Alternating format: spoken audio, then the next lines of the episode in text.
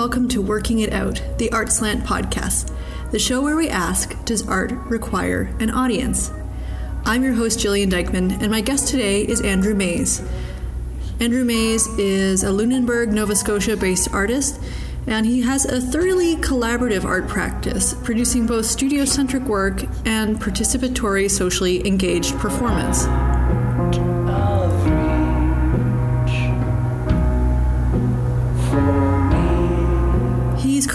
Nominee for the prestigious RBC Painting Prize for his work Paint Descending a Staircase.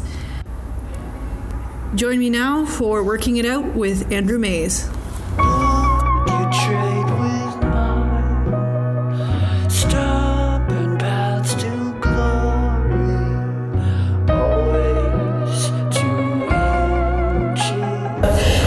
So um, I'm going to start this episode the way I start every episode of Working It Out, which is uh, to ask you, Andrew Maize, do you think that art requires an audience? I'm gonna, answer no to that, and, and, and tomorrow I might answer yes to this. um, and, but I don't think it's so. E- it's not as easy as a yes or no. But I was I was trying to imagine. Uh, apparently, NASA just discovered a new Earth. That's uh, exciting. Today, so that's kind of exciting considering the state of our Earth now, maybe. Uh, and I was trying to imagine. Okay, so does art require an audience? Say there's somebody out there stuck on that planet all by themselves. Um, and they want to be able to tell their story or express themselves, but they don't have any audience because they're on a planet all by themselves. We don't know how they got there. I, I believe that would still be art if that person was intending their creation to be art. Um, and, and maybe they're expressing it because they have nobody else to speak to or nothing else to no other way to communicate and they and they sort of want to make a mark or um, share something. So I think like on, on that but, may, but but maybe there's you know an intended audience in that. So so for them to create the work there's not necessarily an, an audience needed but um, but I but I do think you know maybe there's an intention there or an intention to communicate, and that's generally between when you're communicating, you're trying to communicate with somebody other than yourself. So so then yes, Yeah, because you did use the word they're making something to share. So that wouldn't be the same thing as um, as like artist therapy, where it really could just be for oneself. You know, as soon as you articulate it as something to be shared, then yeah. then there's an implied audience. Yeah, but I mean, uh, so uh, that person stuck on this new planet could also be doing it for the therapy of it. But yeah, so I, I would say maybe yes to that question. Yes to the audience question. Yeah. Yeah. Well, yeah. So I wanted to ask about your ladder um, in Minas Basin. Would you mind describing that for a moment? So this was a project that I created during uh, the White Rabbit Arts Residency, which happens in Upper Economy, Nova Scotia, right on the Bay of Fundy, which is the home of. Uh, they claim the highest tides in the world, which can fluctuate between 40 and 60 feet. And when you when you're in that space and you and you see the uh, the sheer power of that fluctuation of water and that change, it's just it's incredible.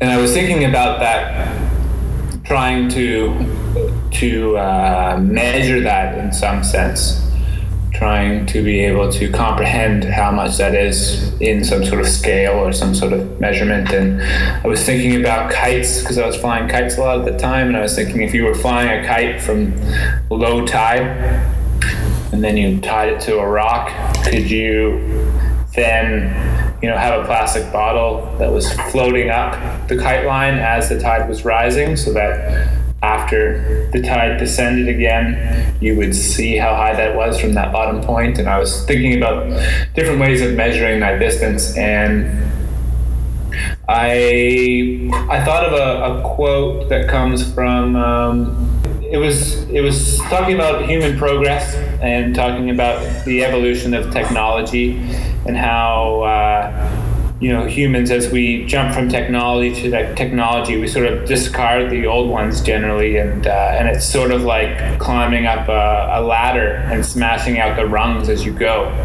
And uh, talking about how that's a very dangerous way of uh, jumping forth. And you look at the atomic bomb, and that's sort of you know one of those technologies that we really pushed to to a limit that now we can blow up the whole world. So I was thinking about that quote and thinking about the ladder and that, and I was really interested in ladders and and you know climbing the ladder in terms of. Uh, professional aspirations and all those sort of things and i was thinking that would be a great way to measure the tide could you set the ladder out at the low tide mark and climb it as the tide was coming in? So that's the long way of saying I built a 32 foot ladder with a bunch of people out of a couple spruce trees and then strapped it to the half tide rock with a bunch of guide wires and, and some posts and the more and then waited for the tide to uh, to come in and out, and we were lucky enough that the that the ladder survived the first tide cycle. So then the next morning uh, after the festival, I uh, started to climb it at seven in the morning, uh, climbing one rung every time the water came up.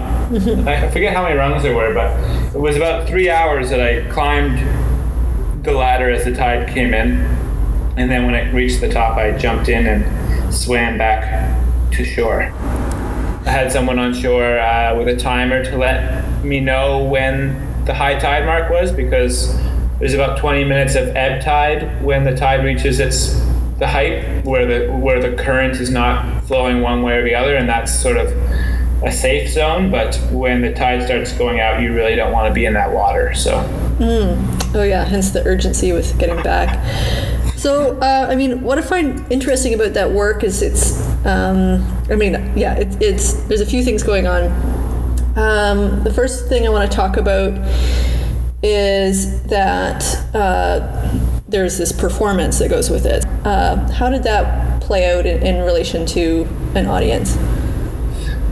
Yeah, it, it started. The climb started after a festival at seven in the morning. So there were only about two people there when I started the initial climb, and and the audience sort of waxed and, and waned throughout the the period. But by the end of it, there was a definite. Um, build in terms of the number of people that were watching and some of my friend Silas uh, Hanavan was was cheering every time I climbed a rung. He would start a big whoop and a, and a call, and it became, you know, very sort of that that aspect became very performative. Where I was sort of just trying to uh, be calm and be aware of my situation as I'm climbing higher and higher up this ladder, and, and the water's getting deeper and deeper, and the currents are changing, and I was, you know, taking all that in and taking in the surroundings, but then there kept being this sort of pull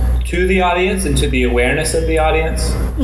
Uh, at one point, somebody tried to swim out to me, uh, and they couldn't make it in the tide. Whoa, yeah. They kept, they kept getting kind of pushed down. We don't. I don't know who that was actually, but he started sort of at the same point as me on the land, but the tide was going in, so it it pushed him quite a bit, and he couldn't make it all the way out. Um, yeah, so that was that was an interesting sort of aspect of it, and that's something that didn't sit all that well when I made it back to the festival after. Mm-hmm. I was really kind of exhausted and stuff, and I kind of changed, and then I I came out, and there was about I don't know seventy five to hundred people having breakfast together, and then Silas again was like Andrew Maize, everybody, blah blah blah, and then there was like a big clap and, and like and a celebration sort of thing. And that felt really kind of funny to me because it was it was sort of like this heroic gesture or something that I had done. Uh, or you know I, I, I didn't feel very good about that uh, that sort of response to it. Or it was uh, it was just uncomfortable. Oh, okay, okay. Well, what, what would you have preferred? I don't know Was it more like um, I, I just wonder if in that case maybe you weren't you just weren't really wanting an audience and it was more of a a thing you wanted like a, a gesture that you wanted to explore. Yeah, I mean that's that's sort of my intention for it. Uh, the audience was, you know, I like I, I did want an audience there in terms of safety and stuff, and I think you know to experience it. But it was just sort of, um, it was just sort of yeah, like an applause and and all of that that that yeah. Yeah, I think I mean that's really interesting. I think um, yeah, what I'm hearing from you is that you were you were kind of pursuing a gesture, and it wasn't about spectacle, um, but that it ended up being a spectacle because of because of the presence of audience. Um, yeah, and, and, and I mean it very much was a piece that was about spectacle. oh, okay, it was it was like well like it wasn't i wasn't thinking about it in that sense but i mean you're building a 32 foot ladder and you're climbing it as in, a, in the highest heights of the world i mean it is very big and very much about spectacle and, and i think that all sort of came home when i got the ovation at the end of it and uh, was making me sort of you know that's just sort of questions that i have or things that sort of came up in that at the end. Well, the, the documentation that you have on your website is, is just sort of the ladder and you and the ladder, and so yeah, that's why I was curious about yeah. audience because a lot of you know a lot of um, you know very famous conceptual art and so on or performances a lot of the time there's just a meager audience and and most of the audience ends up being this secondary audience looking at the documentation of the piece right so I mean, there's some of that for sure, because like those the documentation endures. Um, but yeah, it sounds like there was also a very present um, in-person audience. There's a bit of a tension there between being alone and being not alone at all. yeah yeah Um, the other thing that I, I get from that work is sort of, um, you know, rendering perceivable or visible something that is very huge and kind of hard to um, hard to perceive, hard to wrap your head around. Um, with your Point Pleasant Park project, where you launched 161 handmade kites, um, which were made of recycled material, if I'm not wrong.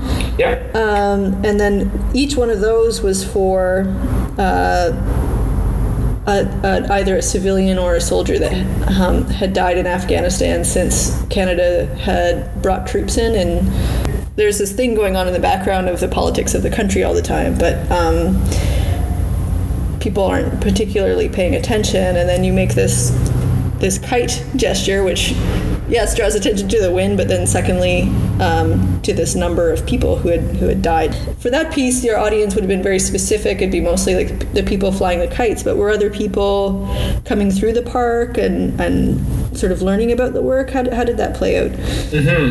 Well, with that piece, um, the piece you know was coming from uh, from a place of uh, of loss and sort of and thinking about memorials and sort of the permanence and the rigidity of a memorial as a, as opposed to something that was sort of ephemeral and, and, and tactile. And and it was a way of dealing with the loss of a friend who was killed in Afghanistan. That was sort of like the st- starting grounds. Um, and, and thinking about the kite as a huge part of um, Afghan culture with the kite fighting and you know the kite runners a, a, a good sort of depiction of that. Um, and thinking about you know the Canadians uh, our time there yeah so there were there were different uh, there were different sort of audiences in it in, in terms of making the kites um, I, I led workshops with people um, at several art galleries and, and different places uh, to build the kite. So there was this sort of dialogue about the, the kite, the history of the kite, and um, the kite's history in Afghanistan and the, and the kite's history um, in terms of war, because it has a military history, as many technologies do. Um, so there was that that audience, and there was that exchange where I was asking them to, to build one of these kites out of recycled materials, but then to leave me with the kite because we were the goal was to, to amass the 160 odd kites um, for the celebration. So there was there was that sort of interaction. So some people were coming there because they knew about the project, um, but there were also lots of people that just uh, kind of were stumbling by in the park on a nice day and, and like, oh, there's a kite, so I can have a kite to fly. Um, and, and those people, you know, some of those people it really resonated with. Um, well, or, or the gesture, you know, they, they really engaged with that. There wasn't a lot of time to sort of talk about the you know the sort of the, the concept and the and the history and the intention in the project but that stuff was written up in the handout that people were getting at the park but just you know by walking through the park and, and stumbling into a bunch of people flying kites together some people hung out for like three hours just flying a kite um, and it was yeah, it, it was it was really incredible to see that many people kind of together, trying to do something that is fairly challenging at times to get a kite up in the air, um, and really working together to uh, to make this project happen. Yeah, so uh, you, you do make a lot of participatory work um, and collaborative work where you're either collaborating with other artists or in this case, in that case, you had um, just uh, sort of a, an art interested public collaborating or a, a passerby collaborating. Um, do you think that there's a distinction between audience and participant?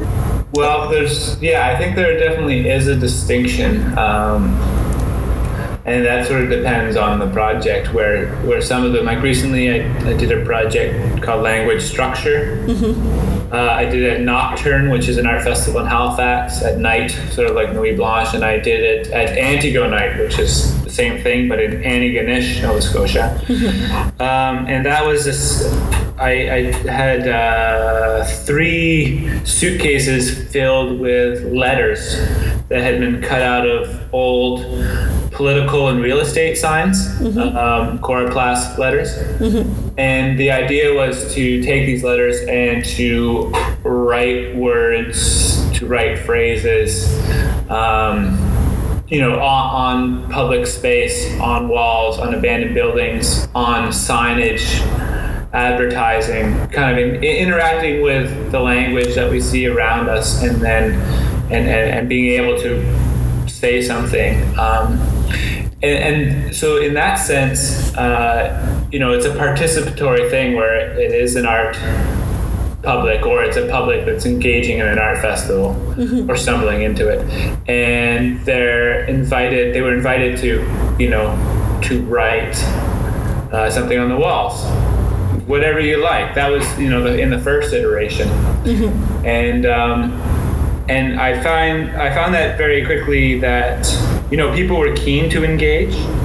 And this is a, a it was a new project so I was sort of developing it as I was going. And that public participation was part of that dialogue in figuring out what was working what wasn't working. And when when something was so open ended um, it, it became very much like people were writing their names people you know kids were writing their their you know their favorite sort of uh, skateboard company or people were sort of what do i write and and they were kind of going to the familiar and going to uh, the things that they felt sort of comfortable with, which wasn't quite as engaging or quite where I was sort of hoping it to go because it was a little bit open ended. But people were taking, like fridge magnets, they were taking the letters and sort of rewriting it. And there were some good moments when we wrote on the side of a Shoppers Drug Mart and there were these really large human faces on them, you know, the the, the well make up people on the side of a Shoppers Drug Mart. So they were actually giving those people text boxes and they were sort of in dialogue.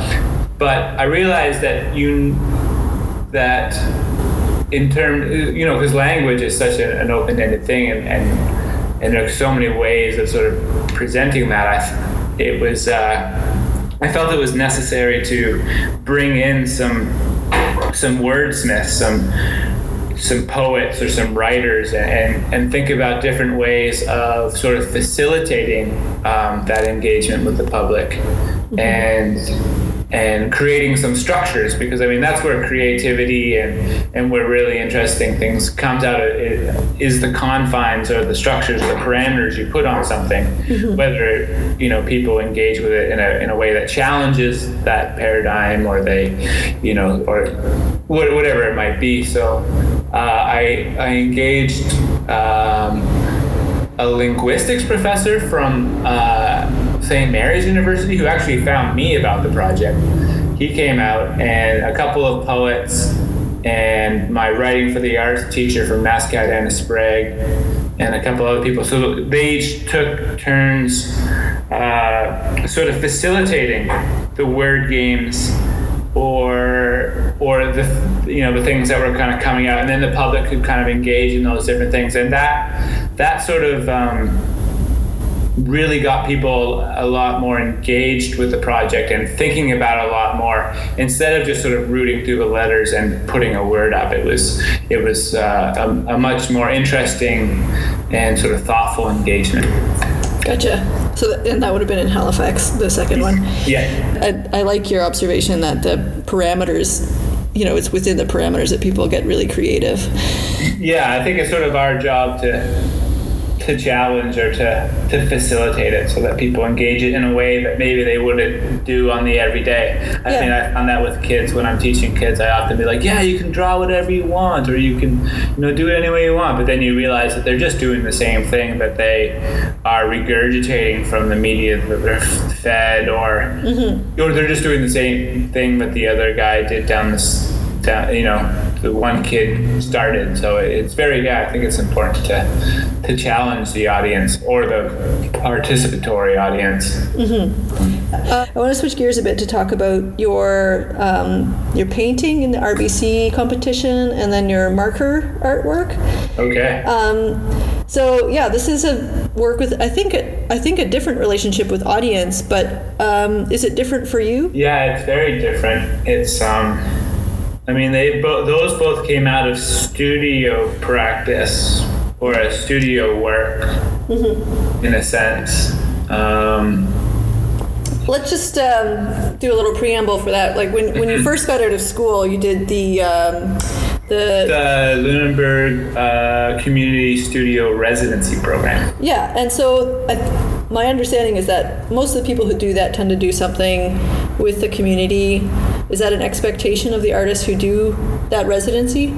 Yeah, you're expected to do some community work, lead some workshops, and kind of get engaged in, some sense. It doesn't mean your work has to sort of engage necessarily, because you do have a studio, so you can kind of do whatever you wish in that. But yeah, so I guess um, in that time period, I kind of had two different. I mean, I generally have two different sort of uh, threads going.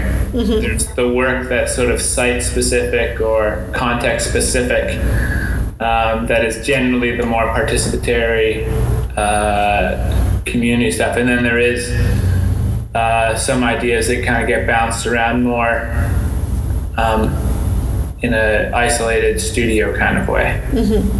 Do you see them as distinctive art practices, or, or how do you how do you correlate I those? think, I think that, that there's a relationship in the sense that um, with both of the with, with all of my practice, I I, uh, I and my artist statement uh, it was crafted by other people. Yeah, I noticed that uh, you had I don't know how many five different people Yeah, five people. wrote your artist statement for you. Yeah, Um, because I figured, you know, uh, you people often write artist statements in the third person, so why don't just get somebody else to do it and credit them, and then because I, I feel like you know the things that other people say about you are much more interesting uh, to me and. and and allow me a sort of a different way of thinking about what it is that I'm doing. So, uh, so in that, uh, somebody Andrew seems less concerned with the making or creating slash construction, and is more centered around the role as a facilitator. He is a composer, and I think that that sort of works with both of the studio work and with my sort of more public work. I'm sort of interested in creating a set of parameters or a situation to allow the work to create itself in or to to uh, to happen in. So whether it's the marker drawings, which is which started when someone gave me a box of 100 old permanent Chartpak markers and i ended up thinking about the shape of that box and thinking about how I could draw with a whole box. So I ended up stacking six layers of paper, Stonehenge paper, on top of each other and flipping the box over and allowing the ink to be drawn through, to bleed through, allow the gravity to take it through those different. Uh, and see what what happened with that. So it was sort of you know just creating this this set of parameters that allowed the work to create itself in, and that's sort of similar to the paint descending a staircase um, which came out of uh, yeah pouring paint down a staircase Yeah. and then allowing it to to create itself. Well, and I mean, so in that sense, your your practice just ends up being so thoroughly collaborative because you're collaborating with the materials and you're collaborating with gravity. Um, which, yeah, I think that that's it's that's certainly the common thread between the two. Yeah. I mean, an audience is so important when you're making work. Mm-hmm. And, and uh, oh, I was just going to say with the RBC thing, it's been really interesting because I mean, I'm, I'm making work in a small community and it's a very supportive arts community and stuff, but there isn't that critical engagement with other people all the time. Like, you really kind of have to work to have that dialogue about the work Yeah. um, or to like yeah just to communicate. So sometimes when you're when, like i was working a lot in the studio and a lot in sort of isolation this year and and that can get kind of weird. Or you know you're wondering like why the hell am i doing this? I'm pouring paint down a goddamn staircase. But it's been nice to have some to have that work recognized on some level by peers or by you know curators and stuff and and that little bit of sort of validation has been surprisingly uh, it feels really good. It makes it it makes it feel like you're you're you're uh, you're doing it for a reason. And I, and I think that's just that comes back to that, that communication and to that collaboration with a wider community I think